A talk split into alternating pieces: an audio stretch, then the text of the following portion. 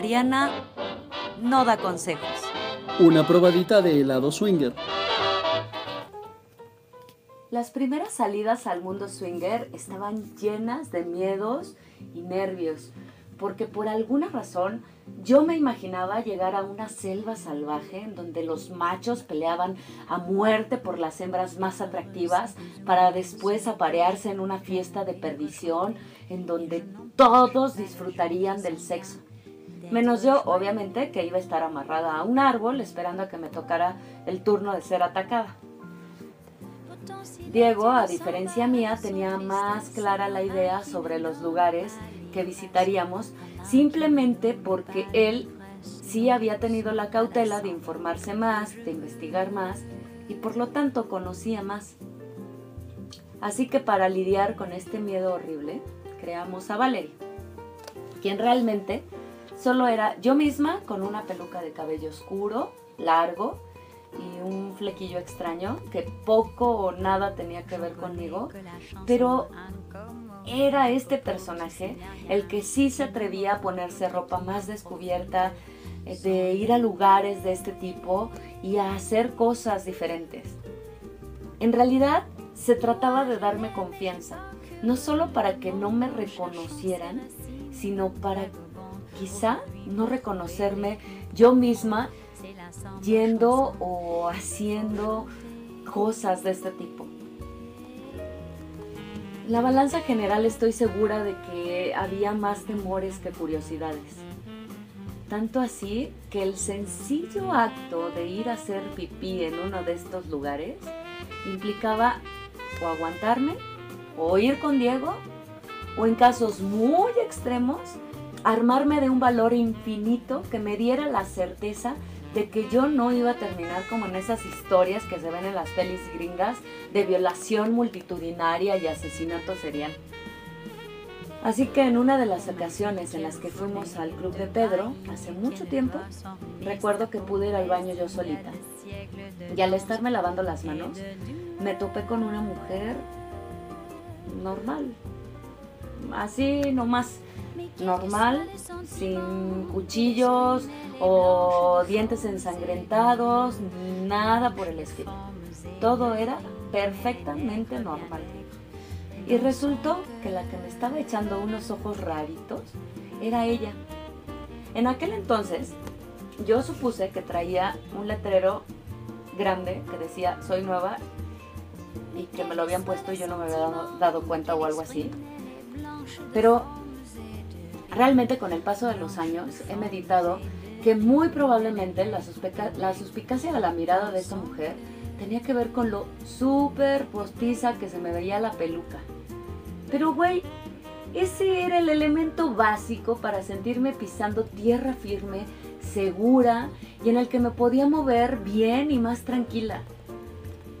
Así pues, finalmente llegó el momento en el que pude salir sin el respaldo de Valerie y no recuerdo exactamente cuándo sucedió, pero supongo que fue cuando descubrí que los sitios a los que vamos la gente swinger son simplemente espacios con gente que va a echarse sus drinks y que echa coto como en cualquier otro lugar y que cuando deciden tener sexo lo hacen de manera consensuada y punto. Por supuesto que saber esto hace años me hubiera aligerado muchos de los temores que tenía y también le hubiera dado mucha más salud a la pobre de mi vejiga. Probablemente, además de estos miedos irracionales y sin sentido sobre zombies y vampiros, está también otro que no está tan loco y que tiene que ver con la manera en la que las mujeres lidiamos o vivimos culturalmente el sexo.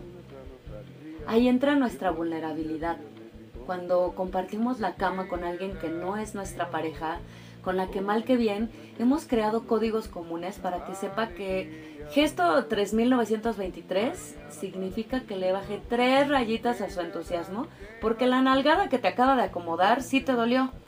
O que guiño 28 con movimiento izquierdo de ceja significa que ni se le ocurra bajarle a la velocidad porque podría morir castrado en ese mismo segundo porque el orgasmo está a dos de llegar ya. Pero, ¿cómo alguien a quien no conoces va a saber de esos ritmos o esos gestos o esas comunicaciones con las que ya entrenaste a tu esposo? Y mi descubrimiento es que tampoco es tan complicado. Que decir, a mí no me gusta esto y prefiero esto otro es muy viable y que para eso es muy importante hacer las citas platicadoras de ligue y demás. Pero por otra parte están estos otros momentos más espontáneos, por decirlo de alguna forma, que son cuando en medio de un playroom te llega una mano del güey de junto que de reojo se ve como el amigo feo de tu papá y que como tu marido está bien clavado haciéndote la chambota de su vida, a ti te da penita decir algo porque qué tal que hieres los sentimientos del pobre hombre. O porque qué tal que ya nadie te va a hablar cuando salgas de ahí porque resulta que el ñor era nada más y nada menos el mejor cuate del dueño del club. La realidad es que como antes, dejamos que nuestra imaginación rebase a nuestra capacidad de decir que no clara y amablemente en lenguaje verbal o no verbal. La posibilidad existe, pero nos da pena. La neta, pena que este don me esté agarrando la chichi y que ni siquiera se haya tomado la molestia de preguntar si puede o si se vale. O pena la falta de delicadeza y de modales. Y la verdad es que, aunque cada vez menos, todavía lidio con esta incapacidad. Todavía me debato entre darle un manazo al güey feo en pro de la convivencia y mi derecho a decirle que no quiero. Pero ahora mi balance general es que hay más curiosidad por las novedades que puedan surgir que los miedos porque entre otras cosas, este, este nuevo carácter que sí he adquirido en el mundo swinger me ha permitido conocer gente súper padre.